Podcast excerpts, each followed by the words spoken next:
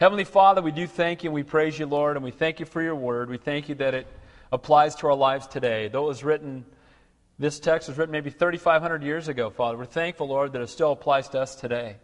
And Lord, that we can take from it, it, it, it can encourage and direct and guide our lives. And Father, I just pray, Lord, that we would apply what we learned tonight to our lives tomorrow. Father, fill us with your Spirit. Give us ears to hear. I pray that man would decrease, that your Spirit would increase, that you would be glorified. In Jesus' name we pray, and all God's people said, amen. Real quick, good to catch you up. The last couple of weeks in chapter three and chapter four, we looked at the calling of Moses. We saw the call of God on the life of Moses. We talked about the fact that once you give your life to Jesus Christ, He has a calling upon your life. A lot of people use that word for people in full-time ministry, or you know, someone who's called to a position that you can give a name to, like worship leader or something like that. But the reality is that when you give your life to Jesus Christ, He has called you. He's called you into salvation, and He's called each one of us into ministry. Everyone here has been gifted by God supernaturally. And you know what? He's given you, in some cases, many gifts. And God desires that we would use them for His glory. You know, often we know what our personal abilities are, but God has given us a spiritual calling as well. We saw when Moses was called by God that his immediate reaction was he was blown away at the burning bush. Remember that? And when he got to the burning bush, he, he you know, what is it that's, that I'm seeing here? And he comes up and, and God speaks to Moses. And he sa- tells him that he's to be the one to go back and free the people from the bondage of Egypt. But what's interesting to me is his initial reaction was, well, who am I that I can do such an awesome thing?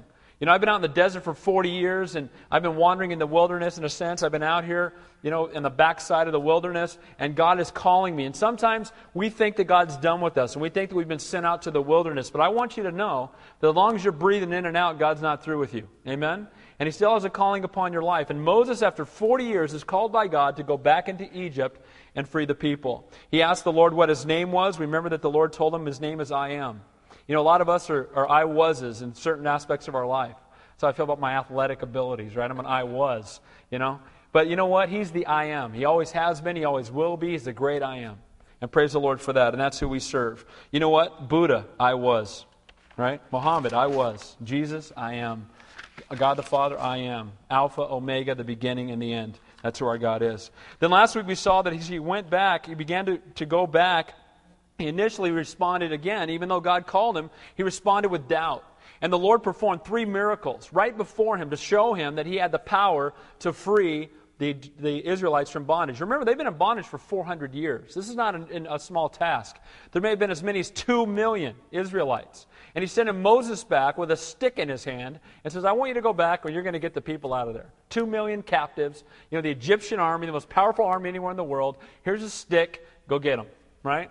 Now, I can see where there might be some doubt. So God is encourages Moses by showing him some signs. The first thing he did is he said, take your staff, drop it on the ground. And when he did, it turned into a serpent. And he said, grab the serpent by its tail, which, first of all, you never do that with a serpent. Unless God tells you, then you do it, right? And so he reaches down, he grabs the serpent by the tail, and it turns back into a staff. He then said, take your hand and put it in your bosom. And when you remove your hand, it was when he moved his hand, it was covered with leprosy. Leprosy in those days was a death sentence. Probably still is today. And when you had leprosy, it was just, it was a picture of sin. And then he put his hand back in his bosom, he took it back out, and the leprosy was gone.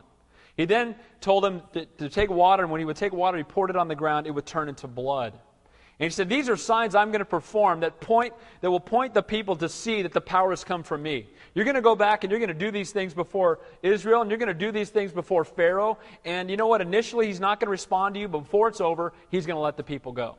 And so as he's heading back, last thing before we look at the text this week, he was heading back, and we know it says that right in the middle of the chapter, it's like, where does this come from? It says that the Lord sought to kill Moses.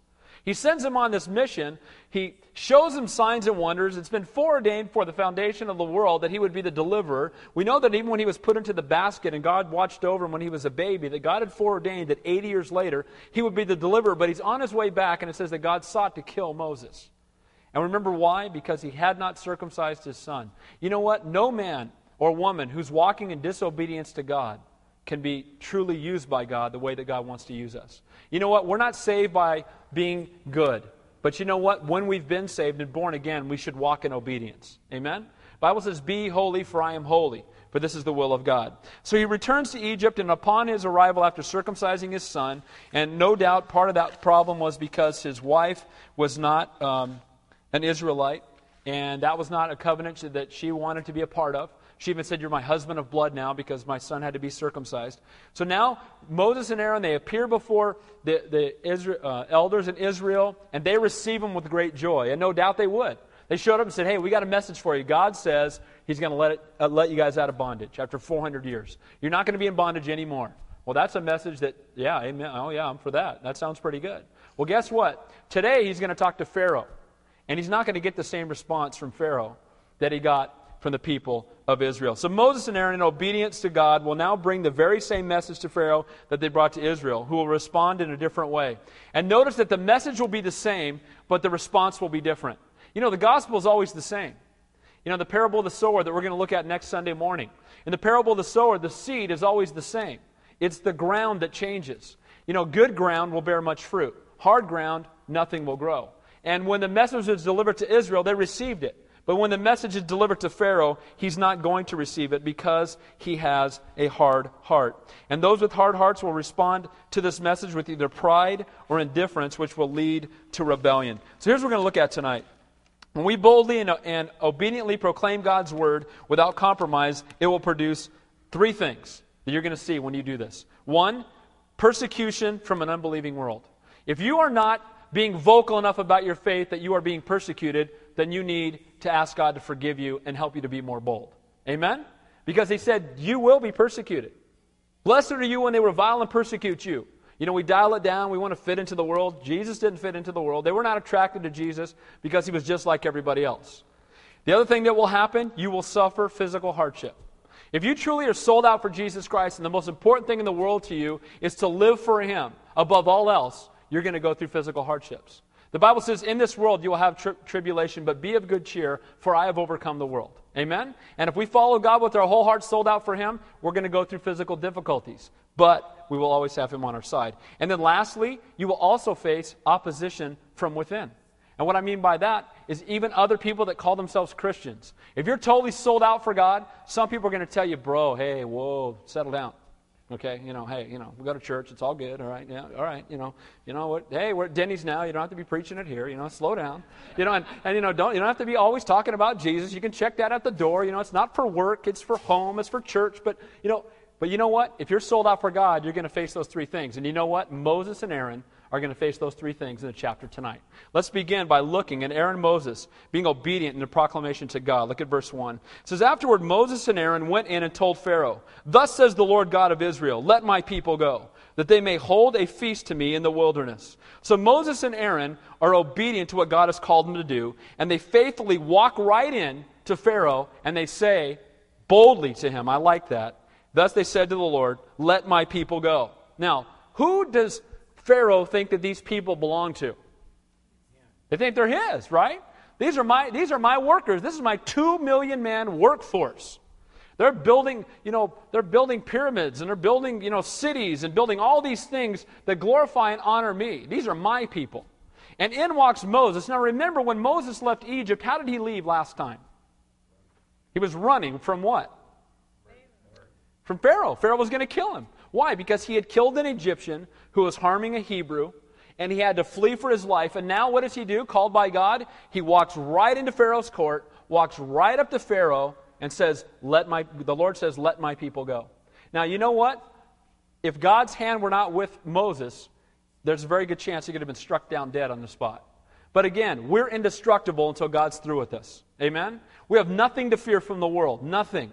We don't need to worry about what men say or men. Now we want we want to be loving toward men so that they will want to see the God that is within us, Almighty God, the power of the Holy Spirit within us.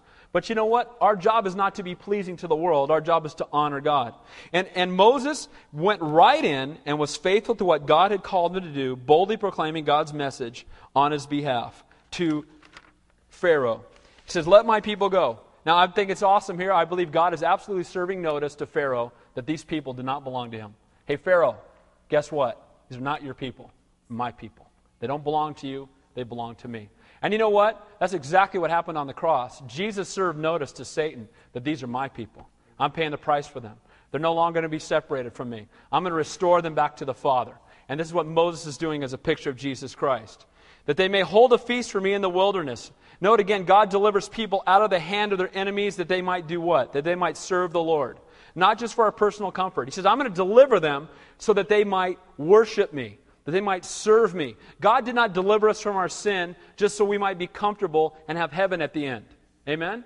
God called us out so that we might serve Him, that we might be used by Him. And He says here in this text that He's going to call them out. Now look at the response as we, as we look at Pharaoh. Here's Pharaoh's response. And Pharaoh said, who is the Lord that I should obey His voice to let Israel go? I do not know the Lord, nor will I let Israel go. Who does he think's in charge? Him. He thinks he's the man. Hey, who's the Lord? Oh man, even just even saying that, I don't. Who's the Lord? Man, you know what? That's pride. And that's where man falls into sin. Pharaoh was familiar with many gods. Egypt was filled with them. Matter of fact, the, many of the Egyptians felt that he was a god. You know, because he's the Pharaoh. You're a god. And he's saying, who is the Lord? Pharaoh assumed that the God of Hebrew slaves couldn't be very powerful. You know why? Because the way that he judged God was the way that many men and women judge God today. They lo- he looked at the followers, and, and then because of what he saw in the followers, he had an idea about the God that they served. He looked at the followers of the Hebrew God, and what were they? They were a bunch of murmuring slaves, right? What kind of God must they serve? There's two million murmuring slaves. What kind of God? How powerful can this God be? From a physical perspective, this is the way that Pharaoh's looking at it. Do you know that people do the same thing today? They look at the heart of the people to determine what kind of God they must be serving. You know what? We should be so in love with Jesus that we should be so loving and kind to others that they should want what we have. Amen? It shouldn't be that Christians are a bunch of self-righteous pointing at everybody else, and we shouldn't be with a megaphone, you're all going to fry in hell if you don't get, you know, that's not good. You know, we need to be loving people. The Bible says they shall know us by the love we have one for another. We should have a supernatural love. We should be different. We should be halogen lights in a dark room because we're filled with the Spirit of the living God. We were once dead in our trespasses and sins, but we've been made alive in Christ. And the way that he saw the people, he said, oh, their God must not be very powerful. The scary part is that today that can be said as well. There are many people that when they look at, at our God, think, what kind of God do they serve? What does the world see when they look at us? What do they see? Let me ask you this. Do they see fear, anxiety, worry, depression, anger, impatience, greed, lust, pride? Is that what they see? Because if that's what they see, they won't think very much about the transforming power of our God. Amen? Oh, if, you know, I, I've heard people say, well, yeah, I'm a Christian. I'll be talking to somebody, and every other word out of their mouth is, you know, swearing, and, and they're angry, and they're screaming at their workers, and they're, oh, they got a bad attitude, they're impatient, and, oh. And then they find out I'm a pastor, and oh, I'm a Christian too. I'm like, bro, keep that a secret, please. I mean, because the reality is that you're a bad testimony. You know what I mean? I mean, what kind of worker? If if if, if I worked for that man, I thought, and if I didn't know God, and I heard him cussing and screaming and angry and bent all the time, I think, what kind of God do you serve? And on the other extreme, what about being, what about fear and being anxious and being worried? You know, if you're worried all the time, how powerful must your God be? If you're anxious all the time, the Bible says be anxious for nothing. And people, you see people, and what I love is I love to watch believers when the trials come. And I believe God does too. Because you know what? In the midst of trials, again, well, I've said this before, when you squeeze a lemon, you get lemonade, right? And when you squeeze a Christian, you ought to get Christ-likeness. We ought to be like Jesus when we're going through difficulty. We ought to be the ones that when everybody else is blowing a head gasket, we're not. When everybody else is anxious because they're, they're announcing layoffs at work, hey, you know what? My God is the provider. Jehovah Jireh, Lord God, a provider. I got nothing to worry about. My Father's got a cattle on a thousand hills. He created everything. What's the problem? You know, that's an opportunity for the gospel. And what we see is that, that it's been said here, I, and I wrote this down, that the greatest stumbling block to Christianity is not the cults, it's not ungodly people or even Satan, but it's Christians who confess Jesus with their mouth but deny Him with their lifestyles. There's so many people, you've all heard this, you know, church, it's all full of hypocrites. You've all heard that before, haven't you? You know, because people see, they see us talking about Jesus, but they see our lives. You know, lives that are that are so focused on money, or they're so focused on career, or they're so focused on power. You know what? Who cares? It's all chaff. It's wood, hay, and stubble. It's all going to burn. If we're truly going to heaven, that's it. Shouldn't that where it be our, where our focus is? Shouldn't that be where our passion is? Shouldn't that be where our joy come from, comes from? We should have way more joy about leading someone to the Lord than if we won five hundred million dollars in the lottery. Amen? Why? Because one of those things is eternal and one of them's not. But you know what happens? Is we'll, we won't be able to, oh, I can't do ministry because I'm working three jobs right now. Because I got to make more money so I can buy more stuff, right? I've got to have more stuff.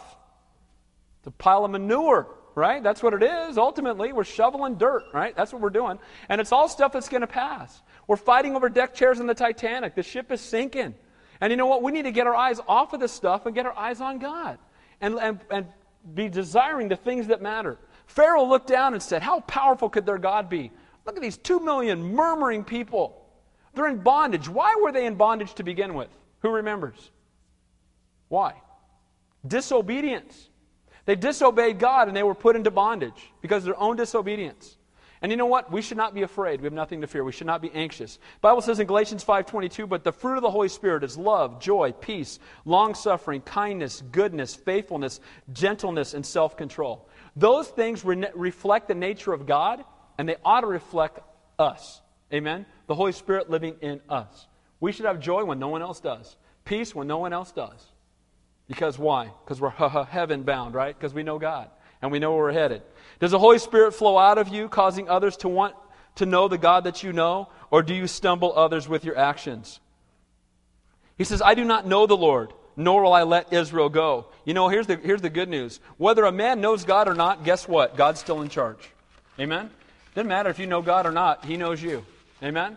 And it doesn't matter if you believe in Him or not. You know, if, if two guys are standing on top of a roof and one believes in gravity and the other one doesn't, and they both step off the roof, how many of them fall? I don't, I don't believe in gravity. You know, it's a physical law. You can't get over it. Too bad. You're going to fall and you're going to splat on the sidewalk just like the other guy. That's reality. And whether you believe in God or not, you will deal with Him one day. Amen? That's reality. He's God. He's faithful. He's in control. Pharaoh has no regard for the Hebrew slaves. He has no regard for their God. And ignorance and contempt of God are at the bottom of all the wickedness that's in the world today. There's either contempt for God or ignorance of God. And in either case, it's trouble. Men and women who do not know God have no thoughts of Him, nor will they let anything go for Him. Pharaoh's pride, his self-reliance, produces disobedience. I'm not leaving my sin. I'm not letting these people go. I'm in charge. I'm the God around here.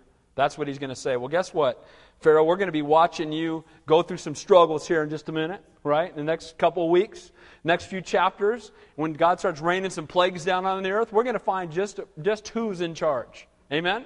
It ain't you, Pharaoh, okay? You think you're something special? I created you. Amen? That's what God would say to him. Look at verse three. It says in verse three, so they said, the God of the Hebrews has met us. Please let us go three days' journey into the desert and sacrifice to the Lord our God, lest He fall upon us with pestilence or with the sword. So Moses and Aaron are not swayed by Pharaoh's rejection of their words. They humbly repeat their request. Here's an example of something we should do. Just because you witness to somebody and they turn you away doesn't mean you should stop witnessing to them. Amen? My daughter's Bible teacher at her school, we need to pray for him, told her, well, if you witness to people a certain amount of times, then just give up. I don't, what verse in the Bible is that? Amen? The Bible says to pray without ceasing, for the, this is the will of God. We don't give up on people. We keep praying, we keep loving them, and we keep sharing the word with them. Amen? You know what? Because why? Because God loves them. And God died for them. And I'm glad, aren't you glad that, no, that people didn't give up on you? Amen? Aren't you glad that people didn't just stop at, oh, well, witness to them three times, that's it. That's the limit, three times, you're done. All right. Might as well just take them to, take them to hell now, Lord, because they're off, done. No, God's not like that. He keeps coming. He keeps knocking. He keeps seeking after you because He loves you. And so here we see them continue. Again, you got to remember, this is Pharaoh. Pharaoh could go, you know what? Bring the army out. Smoke these guys. But they weren't worried about Pharaoh. They were desiring to be faithful to God, not what men would say. So starting again, they state again that these words were God's and not theirs. So when we share our faith, should we not do the same thing that they're doing? They said, look, God came to us, and He told us. And let me tell you again what He said. They're not saying, here's our opinion. You know, we took a poll. Here's what we think. You know, we a bunch of us real smart guys got together and, you know, cast lots, and here's what we... They said, God spoke. Here's what God said. Here's what God's going to do. When we witness to people, it shouldn't be our opinion. Our opinion's worthless. Amen? We should be pointing them to Jesus Christ, Him crucified and risen from the dead, because that's what matters. Point them to Jesus. They simply wanted an opportunity to sacrifice to the Lord. And you know what? They speak of the consequences of having no sacrifice. There would be pestilence and a sword. What is pestilence a picture of? It's a picture of torment. If we do not make sacrifice to God, there will be torment. If we do not make sacrifice to God, there will be a sword. A sword in the Bible is a picture of judgment. So if we do not make sacrifice to God, there will be torment and there will be judgment. You know what? Who's the sacrifice? It's Jesus. Without Jesus' death on the cross, there would be pestilence, torment, eternal torment, and judgment, separation from Almighty God. This is a picture of heaven to come. This is a picture of Jesus Christ. And He's saying, look, if we do not make sacrifice, which points to Jesus, where we take a spotless lamb, you know, the firstborn lamb, and we shed its blood, which points to the coming Messiah. If we do not do that, then we will be facing torment and we will be facing judgment. That's what they say. And that points again. We should not be swayed by rejection, but humbly in love point people to His Word and the consequences of having no sacrifice. Praise the Lord that He died. His desire that none should perish, no, not one. So now we're going to move to Pharaoh's prideful response. Look how he responds to their word. Then the king of Egypt said to them, Moses and Aaron, why do you have the people from their work? Take the people from their work. Go back to your labor. And Pharaoh said, look, the people of the land are many now, and you make them rest from their labor. What's Pharaoh's focus on? The physical. All he cared about was, you know what, you've been here talking to me for twenty minutes and all the people aren't working now because they, they know that you're here. And you know what, we need to get them back to work. I didn't care what God says. All he cares about is building his own kingdom. I got to build my own, I got to increase my own kingdom. And you know what, you're just getting in the way of that. Matter of fact, you guys are Israelites. You need to go grab a bucket and start working. That's what he says. You guys go back to work. That's what he's telling them to do. He says, you guys are Israelites. I don't care if you're called by God. You go back, you get to work. Now, it's interesting. He visualizes them nothing as nothing more than tools. That's all he sees the Israelites as. Pharaoh's a godless man. He has no fear of God or His coming judgment. He has no concern or compassion for God's people. Get back to your labor. Go back and, and, and work, because that's what you were made for. You know what? I want to encourage you with something. May we never, ever, ever see people as tools that we use for our own comfort. You know what? We, as we fall in love with Jesus, I believe that we will fall deeper in love with people. Why? Because people are His treasured possession. A lot of people, even people in ministry, talk about ministry, but they say, oh man, ministry is great if we just get people out of the way. You know, people are the ministry. You know, for me, it doesn't matter. It can be a little thing. We had our softball game Monday night, and we had a whole bunch of extra guys show up. And at first, you know, there's that, that my fleshly part of me that says, well, man, we got too many guys, and we won't get to, you know, it'll be harder for us to win. And then I thought, you know what? I love people way, way more than I love softball. Everybody's playing. I don't care. We'll bat them all. It doesn't matter to me. Why? Because I love people. I would rather lose every game than hurt one person's feelings. I would rather, you know what I mean? It's about fellowship. It's about make, making people feel welcome and loved. And you know what? Pharaoh looked at people as tools, things that they that he would use to build his own kingdom. We ought to esteem others greater than ourselves, the Bible says. We ought to love people more than we love ourselves. We need to love God first, Jesus, others, yourself. That's how you have joy, right? J O Y, Jesus first, others second, yourself last. If you can do that, you truly will have joy. Honor people, love people, care for people, esteem them greater than yourself. Lay down your life for them, because that's what Jesus did. Pharaoh was the exact opposite. He was esteeming himself and wanting to use others. Verse six. So the same day, Pharaoh commanded the taskmasters of the people and the officers, saying, you shall no longer give the people straw to make their brick as before. Let them go and gather straw for themselves. And you shall lay on them the quota of bricks which you made before. You shall not reduce it, for they are idle. Therefore they cry out, saying, let us go and sacrifice to our God. So Pharaoh reveals his true heart of contempt for Israel as a response to Mer- Moses and Aaron's humble request by heaping an even greater burden upon them. Remember we talked about in the beginning that when you are bold for God, you're going to face persecution from the outside, and that's exactly what's happening here. Pharaoh says, you know what? I'm going to show you who's God. Here's what I'm going to do. Call all the taskmasters in. These taskmasters were severe guys who walked around with whips and kept people in line. And you know what they said? You know what? Call them in. Here's what you're going to do. You're going to go out. We're going to keep their quota exactly what it is, but we're not going to give them any more straw. Now, they needed straw to make bricks. Straw would hold the bricks together, would cause them to form quicker.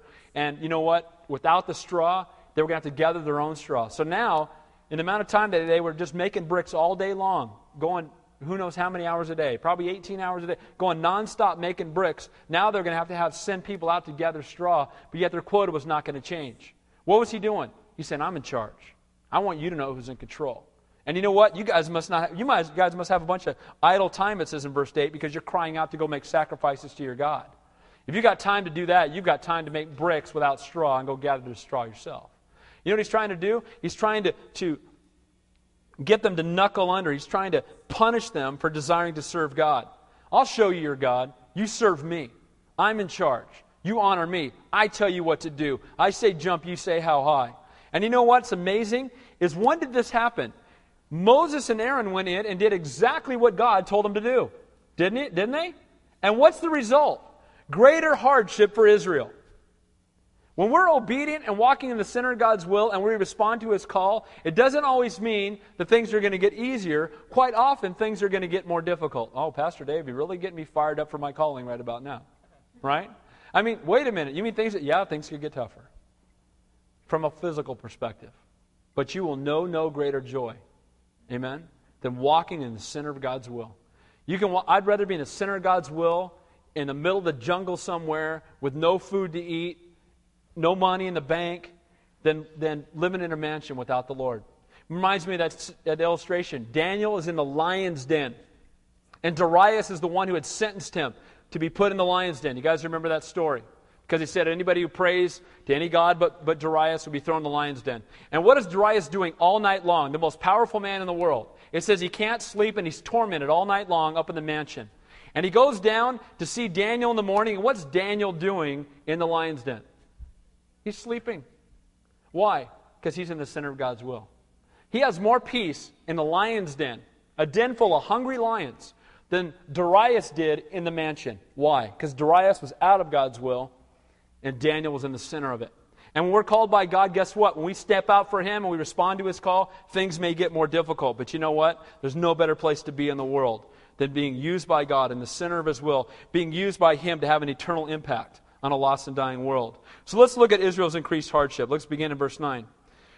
Let more work be laid on them, and they may labor in it, and let them not regard these false words. So Pharaoh attempts to oppress the people so they would not listen to the words of Aaron and Moses. He says these false words. He says this word that they've brought is a lie. And you know what? One of the persecutions you're going to face when you speak boldly by God, people are going to accuse the word of God of being a lie. People are going to say it's not true. And you know what? That's the same thing that happened in the Garden of Eden. Remember when Satan came? What did he say to Eve? Did God really say? God, he, he didn't really say you couldn't eat of that tree. No, He didn't. You know what? That's the same thing that happens today. People... Bible doesn't really say that. Bible doesn't really say that. One of the problems we've got in the church today is biblical illiteracy, and they don't understand what the Bible says, and we need to know what the Word says. He said, lay the work heavy on them. Verse ten, and the taskmasters of the people and the officers went out and spoke to the people, saying, thus says Pharaoh, I will not give you straw. Go get yourself straw where you can find it, yet none of your work will be reduced. These taskmasters, again, vile and brutal men, followed Pharaoh, carried out the demand of his hardened heart. And Pharaoh had placed himself in a position of judge, being severe and brutal toward the people. Pharaoh would, again, soon find he was not the judge. He would soon find that sin had consequences. It says in Isaiah chapter ten, verse one, woe to those who decree unrighteous decrees, who write misfortune which they have prescribed. Woe unto them. Woe unto them. Why? Because they're going to face God one day. You know what? Vengeance is mine, I will repay, says the Lord. God will take care of it. Look at verse twelve. So the people were scattered abroad throughout all the land of Egypt to gather stubble inside the straw. You know, Satan's plan has always been divide and conquer. Always. When did he approach Eve in the garden? When she was alone. Divide and conquer. What does he do here? His plan is make them go out and get their own straw so the people will be scattered. So that when Moses and Aaron speak, they'll not be able to speak to all of them. They'll be spread out all over Egypt, and the, and the message won't go out at the same amount of power. And you know what? The same thing's happening today. Satan's plan is to scatter the church, bring division in the church, have people fighting over, you know, whether or not you can eat meat, or, you know, I mean, you know, fight over anything. I don't, we don't care, you know, divide over predestination and sovereignty of God and free will. And let's, you know, let's argue, let's debate, let's be divided up. You know what? When you divide, it makes the church less powerful. Amen? There's one church. One. And every born-again believer is a part of it, no matter where they worship. And you know what? Instead of, we're not trying to recruit people for Calvary Chapel. That's not my heart at all. I want to see the lost come to know Jesus Christ. Amen? And I want to see the, the, this county turned upside down for Jesus Christ. That it would mean Santa Cruz would mean Holy Cross once again. Amen? And you know, that should be our heart and our passion, our desire. We're not competing with... We're all on the same team. Amen? We should not be divided. Let's point people to the Lord. And what here? That scatters them. That's Satan's plan. Let's divide them. Let's scatter them. Let's tear them apart. That's part of the persecution. Gathering stubble, broken pieces of straw. We should not strive over non-essentials. Let's focus on what really matters, Jesus Christ. Verse thirteen, the taskmaster forced them to hurry, saying, fulfill your work, your daily quota, as when there was no straw, as when there was straw. Also the officers of the children of Israel, whom Pharaoh's taskmasters had set over them, were beaten and were asked, why have you not fulfilled your task in making brick, both yesterday and today as before? So the Israelites were given this virtually impossible task to gather straw and to make as many bricks before. But not only are they given an overwhelming task, but when they were unable to complete it, they were, those who were placed in positions of authority were beaten. What happens when you boldly speak the truth of God's word? You face persecution and you face hardship. And you know what? It's exactly what's happening here. These men had heard Aaron and Moses' words and they had received it with joy. Satan didn't like that. Pharaoh didn't like that. They said, we've got to, we got to beat the joy out of these guys. We've got to persecute them so that they don't believe this, this noise anymore. So they'll be good little slaves like they're supposed to be. So we're going to beat them and drive it far from them. And you know what? When we go through difficulties in life, we can do one of two things. We can run to God or we can run from Him. Amen? Some people, they go through difficulties and they say, man, God just doesn't love me. God doesn't care. All right, I'm out of here. And that's exactly what Satan wants us to do when things get tough. You know what? Where's the best place to be in the world when things are tough? In Daddy's lap. Amen? Abba Father, our Heavenly Father. What better place to be than sitting near Him? To know that He loves me and He cares. He's, he's a creator of the universe and He wants to watch over me. Imagine the despair that resulted from this overwhelming hardship. Given a task, again, seemingly impossible to complete. And then beaten when you're unable to complete it. It's an inside joke, but it made me think of Smart Pages. But it's an inside joke for those that work at Pac Bell. But you know, they give you something that's impossible to do, and then when you don't do it, they punish you, right? And here's the same thing here. You see the same thing. They give them this task that's impossible to do. Then when they don't do it, they beat them. You want to talk about driving people to the end of themselves, right? I mean, they're just, oh, they're broken. Their hardship caused them to cry out. But look what happens. I want you to see this. Remember I said you can run to God, or they can run from God.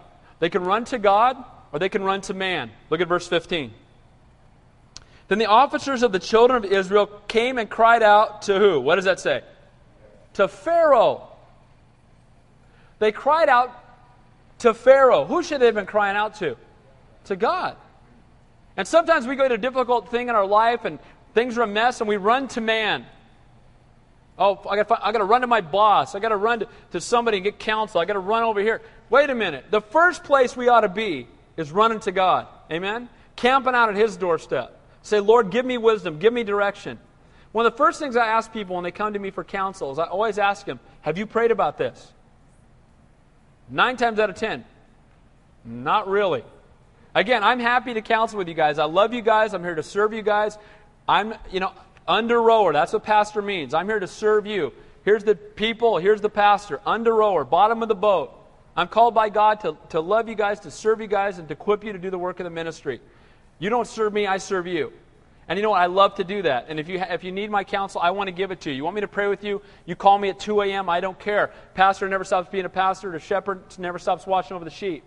That's a, it's a joy to me. I love it. I'm privileged to do it. But let me say this. I want to encourage you. Before you go to any man, you go to God. Amen? Before you go seek anyone's counsel, you get on your knees and you ask the Lord for His help. Because you know what? He's the mighty counselor. Amen? He's the one that can give you direction and give you peace and, get, and show you what the answer is. And you know what? I love when I just sit with the Lord and He answers, and I don't ever have to talk to anybody else about it but Him. I love when that happens. Now, there's wisdom in the counsel of many, and God may use other men and women when you're at a difficult moment and you're trying to understand, and, and you have prayed about it, and God may use those people in your life, but make sure you go to the Lord before you go to anybody else. Well, these men, what did they do? They ran and they went with their hardship, and they cried out in the wrong direction. Exodus three seven said, "And the Lord said, I have surely seen the oppression of my people who are in Egypt, and have heard their cry because of the taskmasters, for I know their sorrows." When we are in times of trial and difficulty, the first place we should turn is to the Lord, even before we try to fix it ourselves. If your boss is overbearing at work, pray. If you're struggling with your finances, pray. You've been diagnosed with an illness, pray. You're struggling in your marriage, pray. Having a difficulty with your kids, pray. Does God care about all those things? Yes. Pray. Seek His will. Before we take another step, seek the counsel of another. Seek Him. Verse sixteen. "There was no straw given to your servants. And they say to us, make brick. So this is cry out to Pharaoh. And indeed your servants are beaten, but the fault is in your own people. But he said to them, you are idle, idle. Therefore you say, let us go and sacrifice to the Lord." So what is he, what is Pharaoh putting the blame on for them being beaten and having the task that is before them? What is he basically saying to them? What's he telling them? Why is this happening to them? They want to worship God. You guys want to worship God, and that's why you're having this problem. You were idle. Obviously, you must have had a lot of free time on your hands because you came to me and you wanted to go out into the wilderness and you wanted to sacrifice to the Lord. You must have a lot of free time. Well, I'm filling that time up for you. You're going to go out and you're going to gather the straw and you're going to make the bricks, and that's what you're going to do. And it's your own fault. You've been trying to worship God. And if you just worship me like you're supposed to, the Pharaoh, you wouldn't be having this problem. He's putting it at God's doorstep. And the world will do that too. You know, people ask you, you know, man, you're going through these trials. What about God? Where, doesn't God care? Doesn't God love you? Where's your God now? Heard that many a time. God's on the throne. That's where my God is. He's always been there. He'll never leave. He's always by my side. He'll never leave me nor forsake me. He loves me. He that knows me best loves me most. While we were yet sinners, Christ died for me. That's the God I serve. Amen? He doesn't go on vacation. Thank you, Lord. Right? Amen? He's always there. And He loves me even when I totally blow it. Ungodly Pharaoh gives them an ungodly answer to their question. But you know what? We shouldn't be surprised when, bo- when dogs bark. Amen? Dogs are dogs, and that's why they bark. And ungodly men give ungodly counsel because they're ungodly. The Bible says, walk not in the counsel of the ungodly. I don't care what Freud has to say about anything. He's burning in hell. He needs my counsel. Amen? I don't care what Jung says. I don't care what Doctor Joyce Brothers says. You know, I don't care what Rosie O'Donnell says or Oprah or, you know what I mean? People are like, oh, yeah, we got to, you know, turn into their horse. That's noise. That's, that's counsel of the ungodly. Amen? We don't need their counsel. Seek the Lord. Find it in Him. Trust in Him. Pray for those people. Love those people. Share Jesus with those people. But we don't need their counsel. Well, I've got a degree. So what? So what? I've got the creator of the universe living inside of me. How about that? Amen? Is there anything better than that? Oh, yeah, well, I studied a bunch of books written by dead guys. So you need my counsel. No, I don't think so. Word of God. Mighty counselor. Find it in Him. Hope's in Him. Peace is in Him. You know what? I like getting counsel from someone that put the stars in the sky and rose from the dead on the third day and is coming back. How about you? Amen? That's a good person to seek counsel from. Not some guy they got statues of on a wall because his bones are in the ground and he's dust now. I don't want his counsel. Walking down the counsel of God. So go to Pharaoh and they get a dumb answer. Well, duh. He's an ungodly guy. What do you think you're going to get? You went to the wrong guy. You turned the wrong way. You went to the wrong place. You got the wrong counsel. Pharaoh blames their hardship on their desire to sacrifice and serve the Lord. Verse eighteen. Almost done. "Therefore go now and work, for no straw shall be given to you, but your, you shall deliver the same quota of bricks." And Pharaoh's attempt to drive Israel away from God and to reinforce them to the power that he has over them, he reiterates his demand that their production remain the same while gathering their own straw. So now we've seen the persecution from the outside. We've seen the hardship that goes when we walk with God with our whole heart. And now let me show you the opposition from within. That's what we'll finish with in verse nineteen. "And the officers of the children of Israel saw that they were in trouble. After that said, you shall not reduce any bricks from your daily." It was said, you sh- after it was said, you shall not reduce any bricks from your daily quota. So after they heard Pharaoh and they knew he was not going to change their mind, they knew they were in trouble. Uh-oh, we're in trouble. Another opportunity to do what? Where could they go right about now? Go to God. We blew it last time. All right, here's another chance that we can turn to the Lord in this time of difficulty, and let's watch what they do. Let's see if they run to God or not. And here's the good news. Don't you love the fact that you can turn away from Him and run away from Him, and you can take a million steps away from God, and it truly is only one step back. He's always right there. He always loves us. He's always caring. He's always merciful. His grace is always sufficient. There's nothing we can do to make God stop loving us. He's always right there. I love that. And so here's another opportunity, guys. Oh, there, oh, we went to Pharaoh and we didn't get a good answer. Well, ungodly counsel, dog barked. Now let's see what happens next. So they saw they were in trouble, recognizing Pharaoh was not going to change. Turning to Pharaoh would not work. Here's another opportunity. Verse twenty. Then as they came out from Pharaoh, they met Moses and Aaron, who stood there to meet them. Now, why were Moses and Aaron waiting outside when, when they came out from meeting with Pharaoh? I believe that they were there to minister to them. I believe that they were there to pray with them. I believe that they were there to remind them of God's promise. Moses could have said, hey, I don't care what he told you. I'm telling you, I stood there and I talked to God at the burning bush. And He said, I am that I am. And He said that we're going to be delivered. And I trust Him. I put this... this Dropped the stick on the ground and turned it into a stake. I put my hand on my bosom, I pulled it back out. And that ain't nothing yet. You haven't seen it yet. It's interesting to me, that, too, that the serpent, right, picture of the original sin in the garden, right, leprosy, a picture of sin of mankind. And the third miracle was turning water into blood, pointing to the redemptive work of Jesus Christ, the only thing that could heal us from that original sin in the garden and the sin of leprosy that has consumed every one of us. These are the miracles that have been done. And they come, and there's Moses and Aaron. So here's an opportunity to say, oh, you know what? Here's godly counsel. We could, man, we could seek the Lord together. You know, tell me what God told you again. I want to understand. And instead, here's what they say.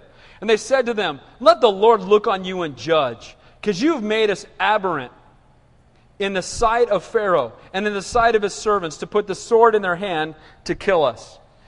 When they came out of their meeting with Pharaoh, what did they say? They were... They saw Aaron and Moses, and instead, they came out and they were angry. And they came out divided. They came out accusing, came out looking and saying, you know what? You guys have brought this on us. It's all your fault. Things were so much better before you got here. Dude, you were a slave in a pit. What do you mean things were better? But that's how people are sometimes. And we're going to see this as they're wandering out in the wilderness. They're going to be crying in the wilderness. Oh, you brought us out here to die. We're going to see that in a couple weeks. Oh, we had leeks and onions when we were back in Egypt. And Satan will try to make you think that your life back in the old days was better. There's nothing the world has to offer that's better than walking with the Lord. Amen? Nothing. And so what's amazing here is the division, the accusation, unbelief came as a result of physical hardship and the fear of Pharaoh's sword. But you know what it says in Luke chapter twelve? Do not be afraid of those who kill the body, and after they have, no more can they do to it. But I will show you to whom you should fear. Fear him who, after he has killed you, has the power to cast you into hell. Yes, I say, fear him. You've made us aberrant in the sight of, of Pharaoh. While God was called to call us to be salt and light, to reveal His love to a lost and dying world, we should not be concerned with our popularity with men in their sight, but our faithfulness to God in His sight. They said, you know what? You've made us look bad in front of Pharaoh. So what? Amen? You know what? If everybody in the world loves you, something's wrong. Right? If a sinful, lost world loves you, something's wrong. If you get, and again, I don't want to, please, I want to make sure you understand me. We should be the most loving, gracious, helpful, kind people. We should lay down our lives for a lost and dying world. But at the same time, if you're glowing in the dark for Jesus, you're going to bring conviction to people that don't know God just by being around them. They don't want to hear it. Why did they kill all the apostles? Why did they kill them? Man, it brought conviction. John the Baptist, man, they threw him in jail. Why? Because they said, you're an adulterer. Hey, king. You know, everybody else is scared of you. I'm not, you're an adulterer. Shouldn't be an adultery. Oh, put him in jail. Right? Paul, preaching Jesus. They stoned him to death. God raised him from the dead. He went right back in the city and started preaching it again. You know, the reality is that when you have a burden for the lost, there are going to be those that don't want to hear it. You know, it's like the analogy of saving a drowning man. How many of you have ever taken training classes where you save people? And what do people do when they're drowning? They fight you. Did you know that? If you try to save someone who's drowning because they're in panic mode, they'll be like wailing on you. You're like trying to save their life, and they're beating you in the face. Well, the same thing happens when you go and you love people with the love of God, and you share with them the truth about Jesus Christ, and they're struggling over making a decision for Him. They're most times are going to fight you. But again, love them. When we've loved them, we, it gives us the opportunity to witness to them. These guys come out and say, hey guys, it's all your fault. You know what? We should never have listened to you. Now we got to make more bricks. We don't have any straw. Pharaoh's going to beat us. Life has gotten worse. Now, look at Moses' response. Because afterward, be honest with you, Moses expected a faster response. Moses thought, okay, Lord, that sounds like a good plan. You mean I'm going to go in with the stick, I'm going to walk in, you're going to perform all these miracles, and all the people are going to go free. Oh, that sounds good. I'm down for that. Oh, well, he didn't even say that. We know that he was like, oh, I don't, no, not me, someone else. No, not me. And the Lord just kept, okay, all right, I'll go. And so he went, and he gets there, and he finds out it's not quite that easy. You know, it's amazing, you know, you get called by God, you just envision, you know, you get called to be an evangelist, you think the first one, you know, oh, the buses will wait, you know, thousands come forward, it's all going to be, you know. Jeremiah went out forty years, no converts. That's why he's called the weeping prophet. Can you imagine forty years of preaching, nobody gets saved, nobody. Well, that's not a very good church plant growth method. You, uh, the missions board would probably bring you home long before that. How many people got saved? No, oh, you're coming home. Right? Because they look at it from a physical perspective. But when we're called by God, we need to know that hardship will come. There's going to be difficulty, but it's okay. You've got to look at it from a spiritual, not a physical perspective. The Bible says in James chapter one, count it all joy, my brethren, when you fall into various trials, knowing that the testing of your faith produces patience. But let patience have its perfect work, that you may be perfect and complete, lacking nothing. Problems, trials develop our patience and character by teaching us three things. To trust God to do what is best for us. By making us look for ways to honor God in our current situation. One of the things I tell people all the time when they're going through difficulty, I say, you know what? People are watching. Amen? If people know you're a Christian, it's easy to be the Christian on the cruise ship to heaven, right? God's good. Everything's wonderful. Family's healthy. Tons of money in the bank. Driving a new car. Just got a promotion. Yep, serving God. And then when you lose your job, everybody goes, oh, let's see how they act now. They're watching. Your neighbors are watching. Squeezing the lemonade, right? Squeezing the lemon. Squeezing the Christian. What's going to come out? That is the greater testimony, I believe. It's easy to be the Christian when everything's perfect. How do you react when things get difficult? Count it all joy, my brethren. And lastly, remember God is faithful and He will not abandon us. While Moses questions God, look what he does here. He questions God. Look what he says. Verse twenty-two. So Moses returned to the Lord and said, Lord, why have you brought trouble on this people? Why is it you have sent me? For since I came to Pharaoh to speak your name, he has done evil to the people. Neither have you delivered your people at all. Wait a minute. I thought we had a deal. You said if I went that you were going to bring miracles, I was going to say it, and then they were going to get let out. Didn't you say that? Well, you know what, Moses, if you listen clearly, I told you that when you first came that Pharaoh was not going to receive my words. Remember that back in chapter three? He said, they're not going to receive my words initially, but then I'm going to bring great signs and plagues upon him, and then he will let the people go. And you know what? We need to be prepared that when we're called by God, that there will be difficulties. We will face... Again, remember that Satan is real. The Bible says that Satan is a roaring lion seeking whom he may devour. And we know that the Bible says we battle not with flesh and blood, but with powers and principalities and evil forces of darkness in high places. And you know what? Since Satan is not omnipresent, and since his forces are limited, where do you think Satan puts his forces? On those who are most effective for the kingdom of God. He sees somebody being called by God and the hand of God's upon him and he's gifted by God. Oh man, we got to get after that guy and stop him now. We got to put that guy down before he even gets started. And you know what? There's a lot of people that get discouraged early in ministry and quit. And you know what? May we never do that. May we trust God. We should come humbly to God daily, seeking after Him. We should not come questioning God like Moses did. He questions the Lord, but praise the Lord, he went to the Lord. Praise the Lord, he didn't go to the people and go, yeah, God, yeah, He's messing us up, isn't He? What do you think? Right? Get some ungodly counsel like when they went to Pharaoh. He goes to the Lord, he questions and asks God, and God get, and you know what? We should humbly come before God with our praises, our petitions, our concerns, seeking His wisdom and His direction. Worship team will come up. Let me close.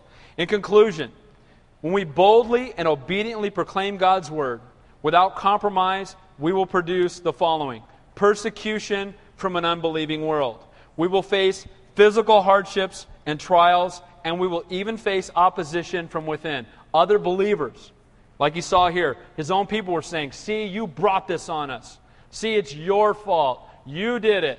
Don't do things for the popularity of men. Be obedient to the calling of God. May we not allow these obstacles to cause us to doubt or question God's grace or His sovereignty. Remember that God is in control. Remember that He loves you. And remember that you can trust Him no matter what. Amen? You know what? You plus God is the majority. Amen? If everybody else is against you, if God is for us, who can be against us? Kids in my youth group always feel like they were the only Christian on campus.